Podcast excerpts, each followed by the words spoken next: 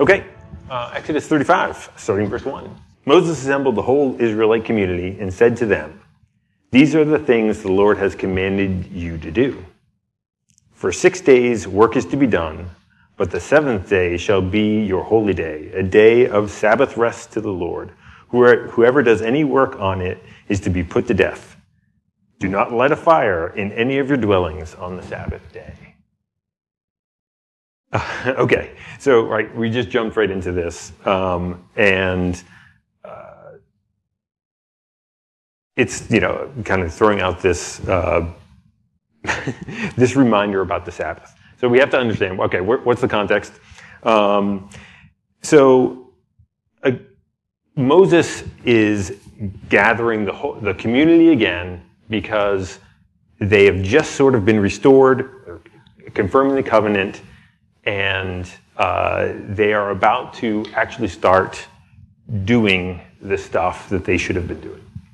Um, and so, just so that you know, for everybody's uh, context, I'm I'm making a lot of assumptions about like that you've been with us up through um, Exodus 35, and um, if if uh, I can go back, I'll just do it, the, the really brief summary. So. Uh, children of uh, the Israelites leave uh, Egypt. They go to, um, the, there's all the plagues and all that stuff. Uh, they get to the, uh, God leads them out. They cross over the Red Sea. They end up kind of wandering around for a little bit. They end up uh, uh, down by this mountain and they have camp set up. That's when Moses goes up, gets the law, um, from God and returns and he says, okay, this is what God says. And everyone, all the Israelites say, yes, we agree.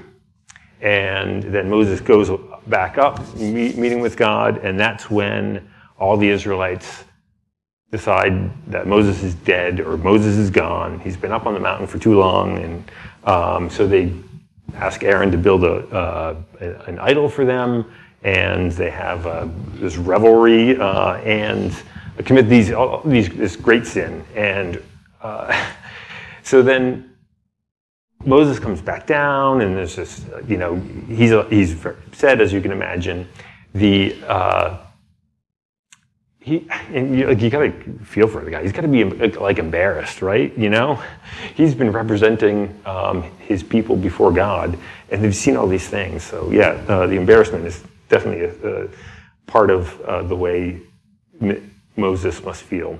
So he's angry, and uh, he goes and pleads the case of the Israelites before God again, and God restores them. He says, "Yes, we're gonna we're gonna keep moving forward on, in this covenant." So Moses is acting um, as this mediator between God and the people, and um, he just finished his meeting with God. His face is literally radiant, um, and that's what uh, Jeremy talked about last week. And so now he's assembled the community, and um, he says, These are the things the Lord has commanded you to do. Okay? So we've got the whole community there, um, and they're about to start the work of building out the uh, tabernacle. So it's, this is a, the context of work and so God reminds them, or, or uh, it, Moses reminds them how you're supposed to work. Six days on, one day off. That's it. It's, it's very, it's like practical advice. But we know that they need to hear this because they just really kind of messed up. All right. So, um, I, you know, there's the whole thing about being put to death, and we're gonna. Um, that's how serious uh, this is. Um, God takes His his law seriously. And um, yeah, we're going to just leave it at that. Okay, so the next slide, our uh, next passage here um, is uh, 4, verses 4 through 9. So Moses said to the whole Israelite community, This is what the Lord has commanded. From what you have, take an offering for the Lord. Everyone who is willing to bring to the Lord an offering of gold, silver, and bronze blue, purple, and scarlet yarn, and fine linen, goat's hair, ram's skins dyed red, and other types of durable leather, acacia wood, olive oil for the lights, spices uh, for the anointing oil and for the fragrant incense, and onyx stones and other gems to be mounted on the ephod and breastpiece. Okay, this is a, again, the title of this is didn't we just read that? And yes, we did just read that in Exodus 25. So this is a repeat, like verbatim repeat of all the stuff that they're supposed to bring. So um, it's, it's a lot of like these are all nice, kind of precious things, and uh, if you want to hear about their significance and why they're these using these materials, you can listen to the uh, other. Uh, the, the yeah, the other people that spoke uh, a couple weeks back.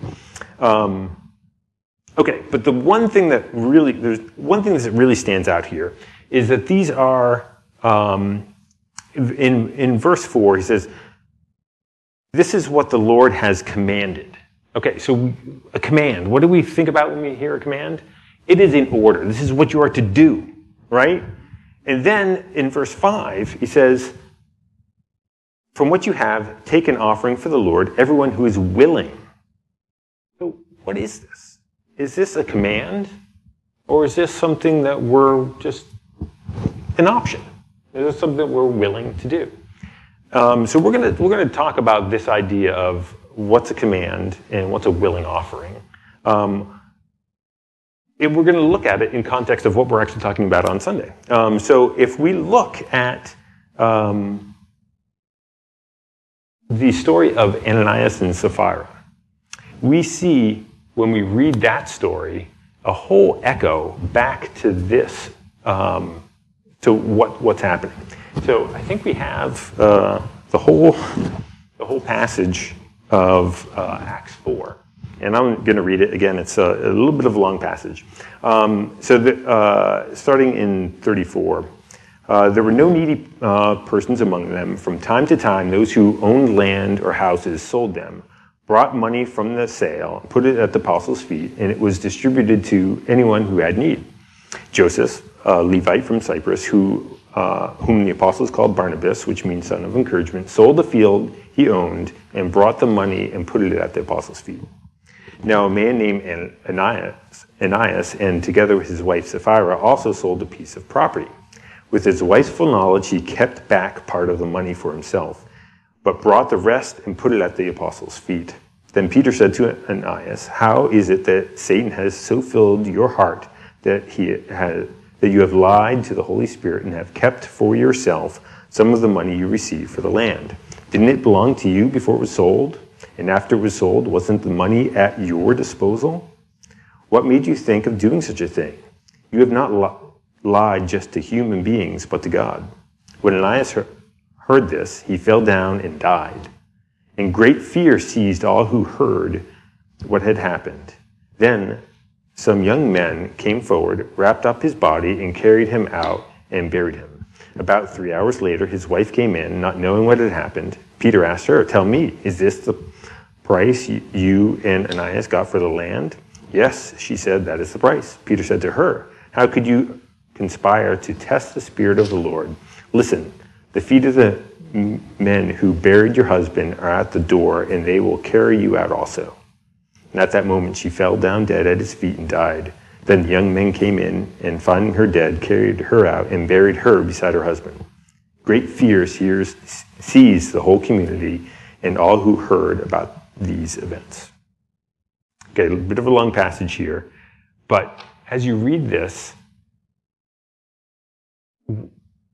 the there's a contrast, right, between somebody willingly giving to the Lord um, and those who felt compelled to give.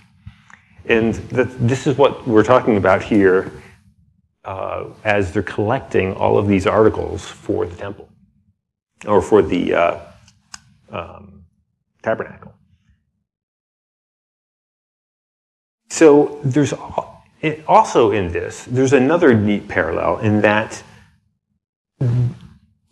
in the story in Exodus, they're building out a place to meet with God, the tabernacle. That's where the Spirit of God came to meet with man. That's where the, this restoration back to echoing back to Eden, where man and God lived together. We have this little place now called the, the, the tabernacle, where God is and where people can come and meet with him. And that's what all these articles in the temple are about, and that's what, you know, all the sim, sim, symbols.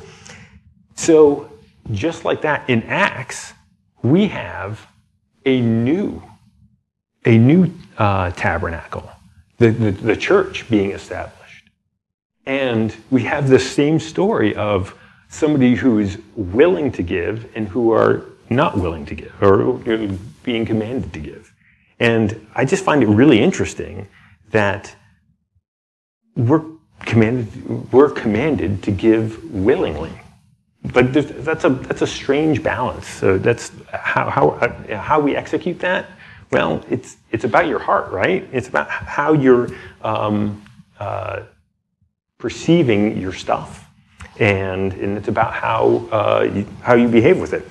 One more thing we're going to look at is Hebrews uh, chapter 12, verse 2. And I'll read the uh, verses 1 through 3. Therefore, since we are surrounded by such a great cloud of witnesses, let us throw off everything that hinders and the sin that so easily entangles, and let us run with perseverance the race marked out for us, fixing our eyes on Jesus, the pioneer and perfecter of our faith. For the joy set before him, he endured the cross scorning its shame, and sat down at the right hand of the throne of God. Consider him who endured such opposition from sinners, so that you will not grow weary and lose heart. Okay, so here in Hebrews, we have this amazing description of Jesus' work as a willing sacrifice. The way it's, it's described here, it's the joy set before him. Think about what Jesus is, is uh, he's a human, right? I mean, he's fully human, and he has to give up his life. Um, and he considers that a joy. So when we when we consider giving, when we consider our possessions, how are we how are we how are we deciding what we do with them and what's joyful about them. Um, I just find that this, this little, little uh, scripture in Exodus here really has a lot of these much deeper implications when we start to uh, kind of scratch away at the surface. I read this, you know, uh, I'm like, oh my goodness, what are we possibly going to talk about? When this is literally a repeat of chapter 25 and like, oh wow, these are things that we could really be reflecting on. Like, what am I? What is? What am I commanded to do? And what am I willing to give away? Okay, uh, so let's keep going. Um, we're going to uh, Exodus chapter, or sorry, thirty-five ten. All who are skilled among you are to come and make everything the Lord has commanded the tabernacle with its tent and its coverings, clasp frames and crossbars, posts and bases, the ark with its poles and the atonement cover, and the curtains uh, that shield it, the table with its poles and all the articles and bread of the presence, the lampstand that is for the light with its accessories, lamps and oil for the lights, the altar of incense with its poles, the anointing oil and fragrance incense, the curtain for the doorways at the entrance to the tabernacle, the altar of burnt offerings with its bronze grating, its poles, and all its utensils, the bronze basin with its stand, the curtains of the courtyard with its posts and bases, and the curtains for the entrance to the courtyard, the tent pegs for the tabernacle and uh, for the courtyard, and the ropes, the woven garment garments worn for ministering in the sanctuary, both the sacred garments for Aaron the priest and the garments for his sons when they serve as priests. Uh, that is exhausting to read. I'm sorry, it's pretty hard to listen to as well. Um, have you ever had a conversation with somebody who's really interested in trains? Um, or some, some other pretty obscure topic? Um, I, actually just had, I was just in a meeting today with somebody who is uh, interested in chains. He, he lives out in um, uh, uh, Wyoming, I think. I think he's in Wyoming. But he traveled back to Virginia because they are running a, they uh, were running a steam engine. Um, and there was a, you know, they pulled it out and he's, you know, called the number of the steam engine. He's a great guy, but he and his son, like literally flew back because, hey, this is, you know, this steam engine was coming out. Uh, I'm going to do a little tour. Um, and you hear people describe things that they're excited about, right? And they don't mind repeating it. Um, hey, I, I just got this bike, and, you know, look at these new pedals. They have, you know, these bearings that are like really super awesome, and I bought them, and, you know, and you just go on and on. And oh, I could have bought the red ones, but I bought the blue ones, right?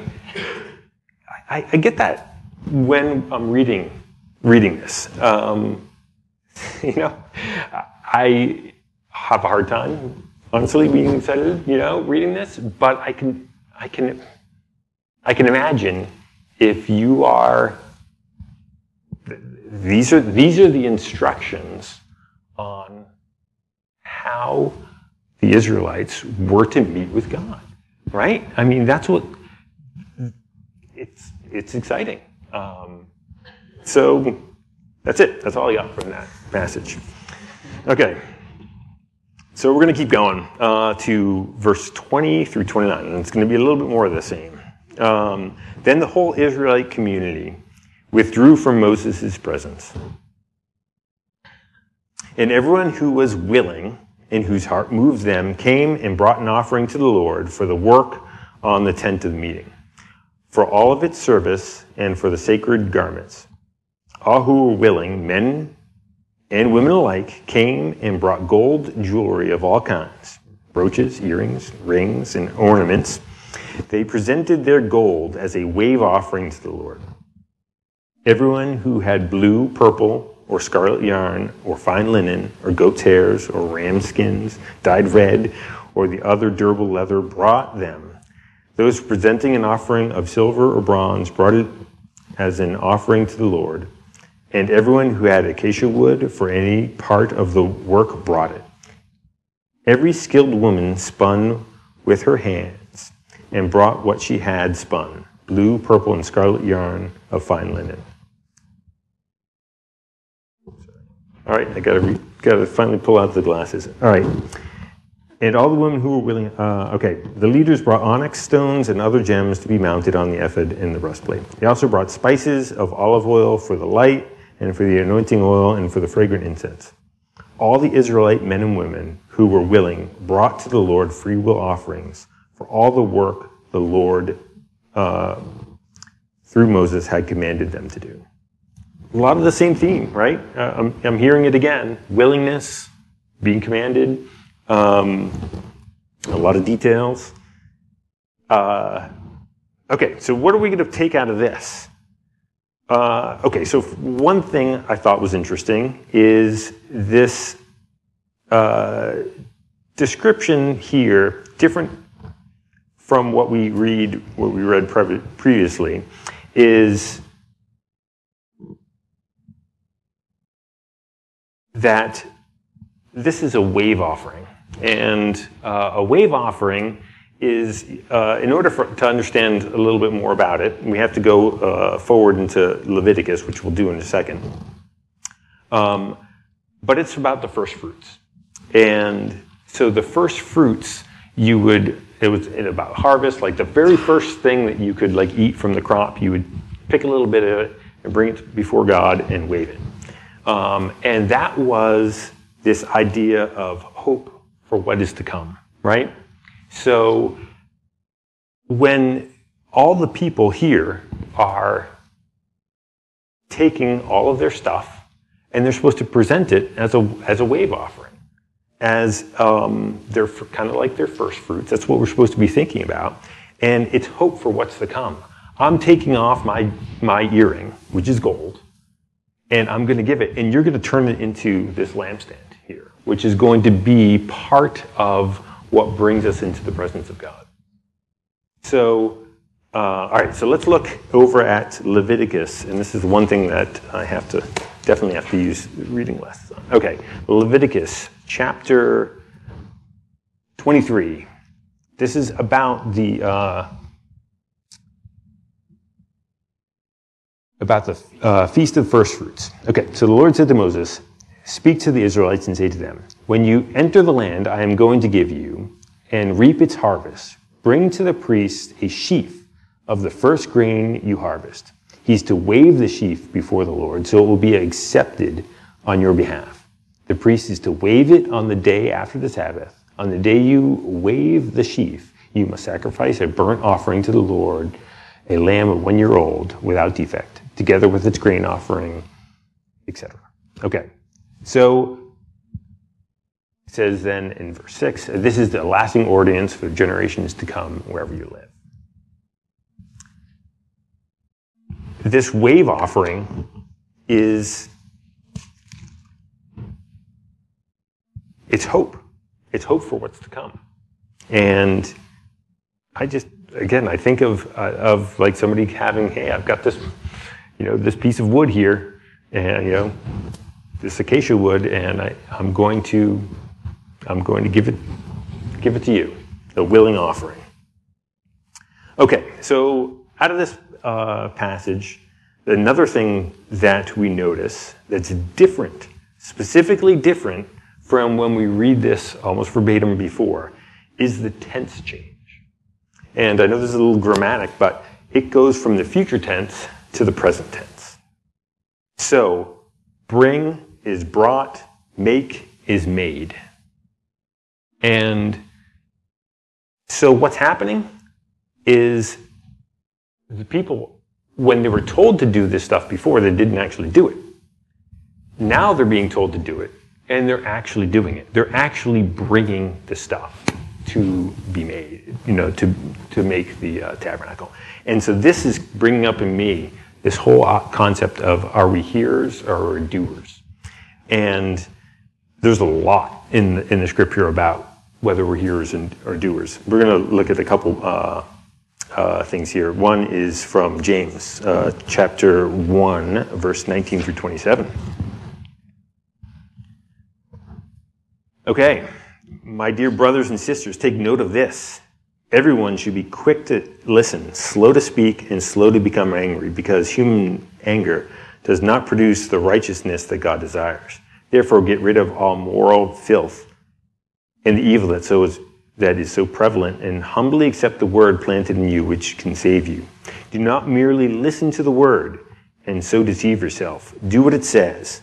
Anyone who listens to the world but does not do word but does not do what it says is like someone who looks at his face in a mirror, and after he looking at himself goes away and immediately forgets what he looks like.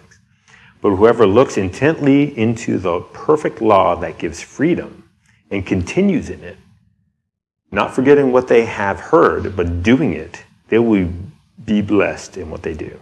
Those who consider themselves religious and yet do not keep a tight rein on their tongues deceive themselves, and their religion is worthless.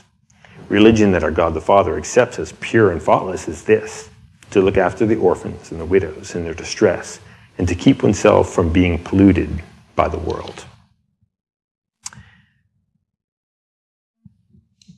as we look at what it means to be a, uh, not just a hearer, but a doer, um, I, I, read this, and the thing that is standing out to me is that if we just listen only, we're deceiving ourselves.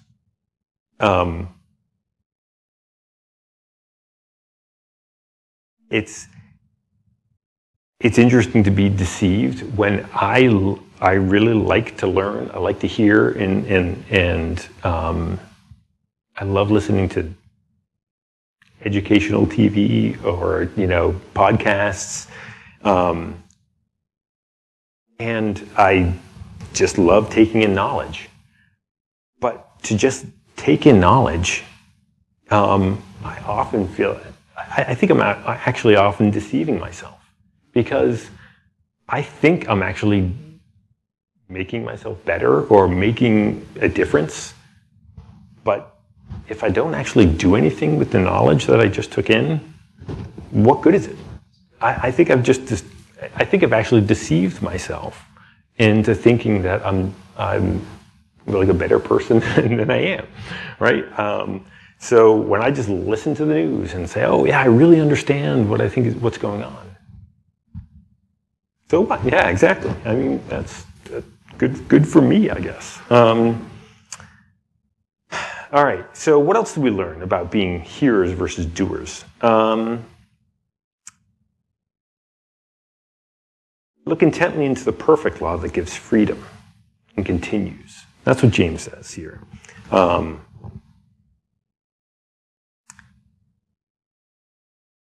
we don't think about looking intently into the perfect law that gives freedom. The perfect law that gives freedom. That's, you know, we don't think about laws giving freedom, right? That's a bit of a uh, oxymoron for most people uh, in there when they hear those words together. Um, but the law of Jesus, that's freedom. Right? I think we all, we all know that if we've experienced Jesus and we've experienced the grace of knowing a God who loves us and forgives us again and again and again. So let's look intently into the perfect law that gives freedom and continue in it. It's part of being a doer, right? Um, okay, so what's the fruit? What's the fruit that James talks about? If we're going to talk about doing, I, I like the fact that he gets really practical. And I love that he calls um, uh, the religion that, that um, God accepts as pure and faultless is to look after orphans and widows in their distress and to keep oneself from being polluted by the world. We're talking about a space in Exodus here where it's a restoration. It's a place uh, like Eden where God is now meeting together with his people. And when you see widows and orphans and people in distress.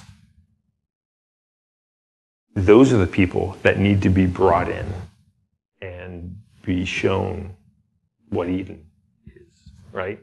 And we have been equipped with the knowledge of this freedom. Uh, that doesn't, it doesn't make sense. It's not always logical in, in how we understand this freedom. Um, but we we have that ability to go out and meet these needs and bring a tabernacle of, uh, of peace, of hope, of joy, whatever it is, into widows, orphans in their distress. Okay, well that's that's what we got for uh, for that part. All right, we're going to move on to Exodus uh, 35, 30 through 35, which is actually the, um, the last little bit. Okay, then Moses said to the Israelites, See, the Lord has chosen Bezalel, son of Uri, the son of Hur, of the tribe of Judah. And he has filled him with the Spirit of God, with wisdom, with understanding, with knowledge, and with all kinds of skills to make artistic designs for work in gold, silver, and bronze, to cut and to set stones, to work in wood, and to engage in all kinds of artistic crafts. And he has given both him and Oholiab, son of Ashik, son of the tri- tribe of Dan, the ability to teach others. He has filled them with the skill to do all kinds of work as engravers, designers, embroiderers in blue, purple, and scarlet yarn, and fine linen, and weavers, all of them skilled workers and designers.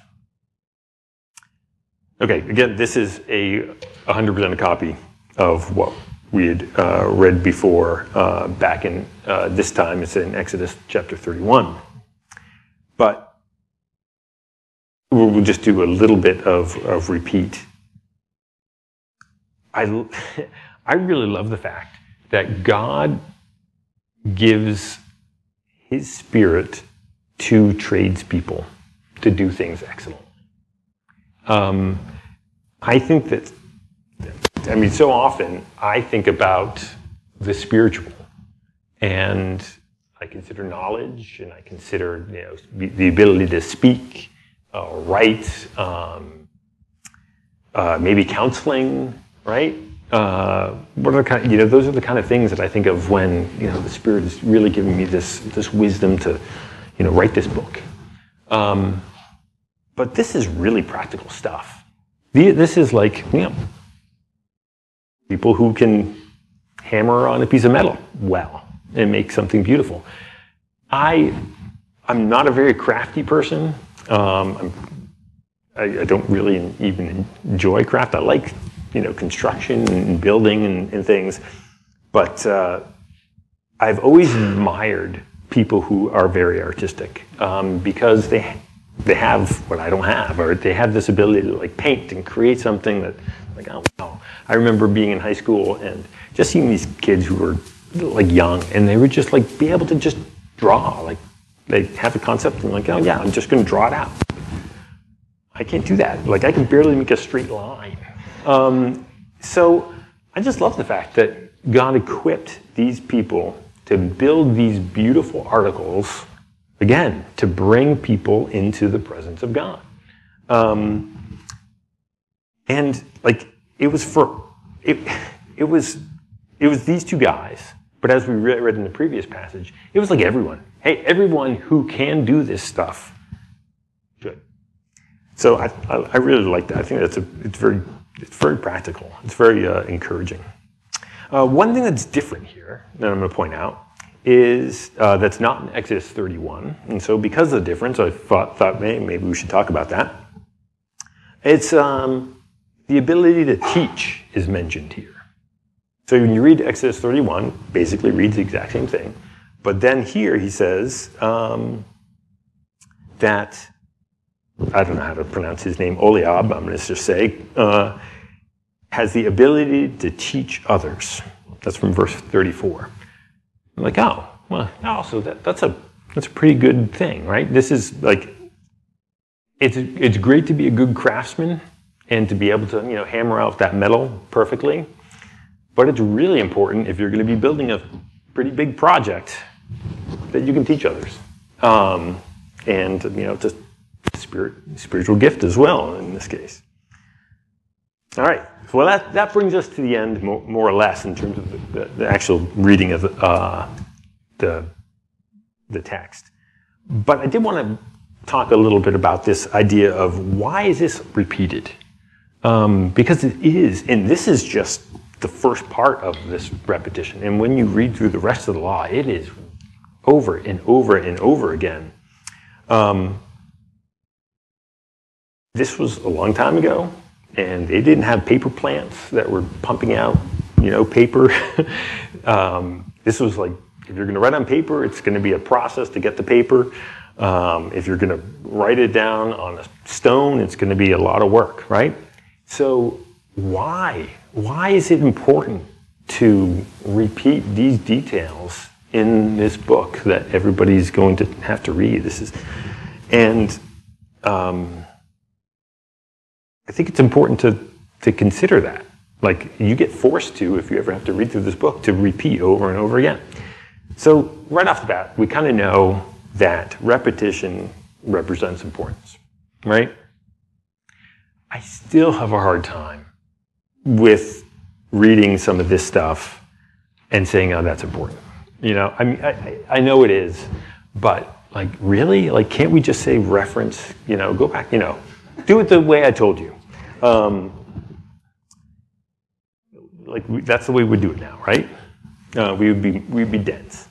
Um, so there's got to be something else, right? And I'll be honest I, I, don't think I've fully grasped why we're repeating over and over again.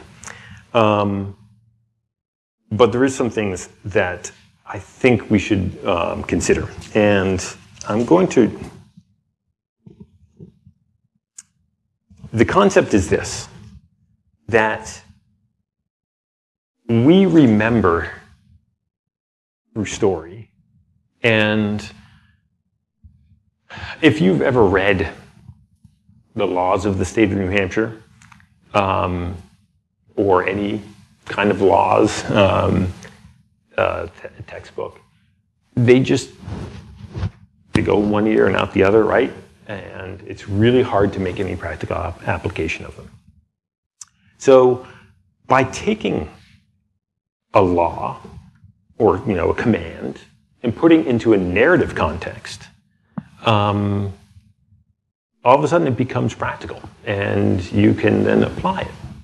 Uh, and so I think what we see here is a repetition of things that we need to know, things that are important, placed in slightly different contexts, right? Like it, in what we read here, we knew that the Sabbath was important because we read about it in chapter 25.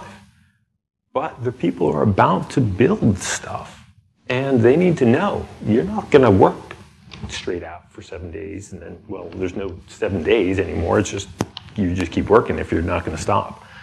Um, so, okay, we got some context there. Like, this is for your benefit, this is for your health. Um, so that's that's like that's part of a that's part of the rest of the, the book uh, of the chapters that we're going to read. And it's interesting because we see this also in modern business books. and I, I, have a little uh, example here. This is um, an article about Malcolm Gladwell.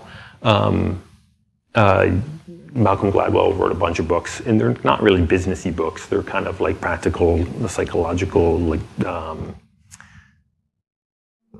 uh, yeah, uh, books. Uh, I don't know how to describe them. Um, very good. But this is this is um, what this article, uh, this person is saying about the business books now that they're starting to use narrative to instead of just saying, "Hey, here are five principles that you should have to have an effective team." You should do, you know, meet on time. You should, you know, you know, end on time. Well, nobody cares about that. But if you write that in the context of a, of a narrative, then all of a sudden you have this practical understanding and you can apply the concept. All right, so this is uh, what this uh, writer said. Malcolm Gladwell, arguably one of the best writers of our time for his ability to combine ideas from across multiple disciplines, introduces us to the story of an art dealer in the beginning of his book, Blink The Power of uh, Thinking Without Thinking.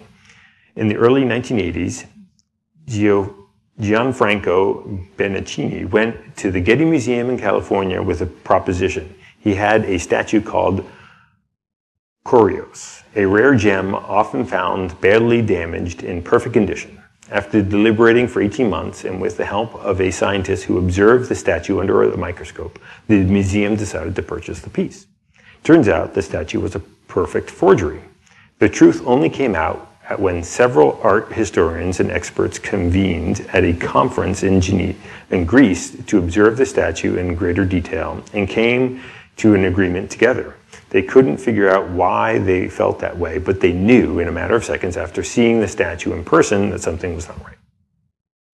What Glad- Gladwell did with this story and many others in Blink is showcase how important our first instincts are decisions made very quickly can be uh, every bit as good as decisions made cautiously and deliberately.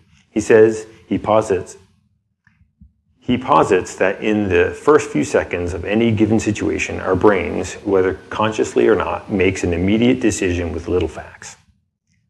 Gladwell's book is perhaps one of the greatest marriages of business and psychology. The way that our brains work when it comes to decision making is perhaps more intuition than it is about deliberate conscious thought. Okay, so the concept there is that Malcolm Gladwell figured out that if he wanted to get an idea across, he's going to write a story about it. And this was a little example about a statue that was fake, um, and you know, in the context of uh, how we make decisions right? So he could write a, a, book to say, when you make a decision, do this. Um, but instead he put it in a narrative context. That's what we see. That's what, that's what we're seeing when we're read, reading through the book of Exodus. we're seeing a bunch of rules tucked in with little narratives, and we're supposed to reflect on that. We're supposed to think about these things and meditate on them. And that, that's, one, that's one of the clear takeaways. Um, I, have got a couple other verses here. Uh, Joshua 1 8 uh, it says, The book of the law, oh, uh, keep this book of the law always on your lips. Meditate it, uh, on it day and night so that you may be careful to do everything written in it. Then you'll be prosperous and successful. Similarly, Psalm 1 2 says, But those whose delight is in the law, law of the Lord and who meditate on his law day and night. And then in Philippians 4 8, finally, brothers and sisters, whatever is true, whatever is noble, whatever is right, whatever is pure, whatever is lovely, whatever is admirable, if anything is excellent or praiseworthy, think about such things. So, this idea of meditation and reflection, as we read through these hard to read sometimes Old Testament uh, passages, it's it's part of the the Christian walk. It's part of um, how we interact with God, um, and I think it's it, it, it's a it's an important concept for us to be taking away. Okay, so I have um, some key ideas that we just discussed. So this is this is it. After after I go through these ideas, we're done. Okay. Um, so the first key idea: what do you have, and are you willing to give it up? Right? Pretty straightforward. So you have stuff. Are you willing to? What are you willing to give up? Right? Not commanded to give up, but what are you willing to give up? ponder that, consider it, right? That's something we should be thinking about as we meditate through this chapter. What brings you joy to give? Um, that's the second one. Uh, I just I love the the idea that it was for the joy set before Jesus that he endured the cross. It, it, it, it is illogical. It just doesn't make sense. Um, but what brings you joy to give up? What is so precious that you will give it up? Give um, that you give anything for it. Okay, uh, third one. What have you heard that you have not put into practice? Right? We're supposed to be uh, doers, much as hearers, right? Uh, something we should be meditating on. What have you heard through this past week? Just past half an hour um, that you should be putting into practice. Uh, and then the last takeaway, last key idea is are you meditating on Scripture?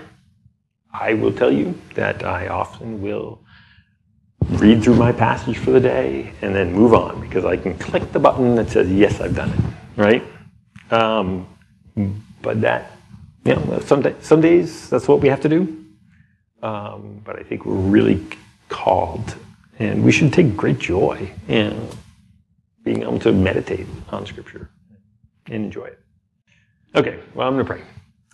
Heavenly Father, uh, we just love you, and we're thankful that uh, we can join together in a safe place, enjoy uh, the reading of your word, singing of uh, songs that bring you praise the fellowship of each other. May we be good to each other.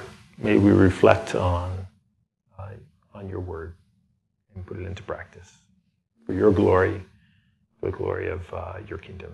Amen. Thanks for listening to this message from Awaken Great Bay in Dover, New Hampshire. We're so glad you found us. If you want to learn more about our church or need prayer for something in your life, connect with us at awakengreatbay.com.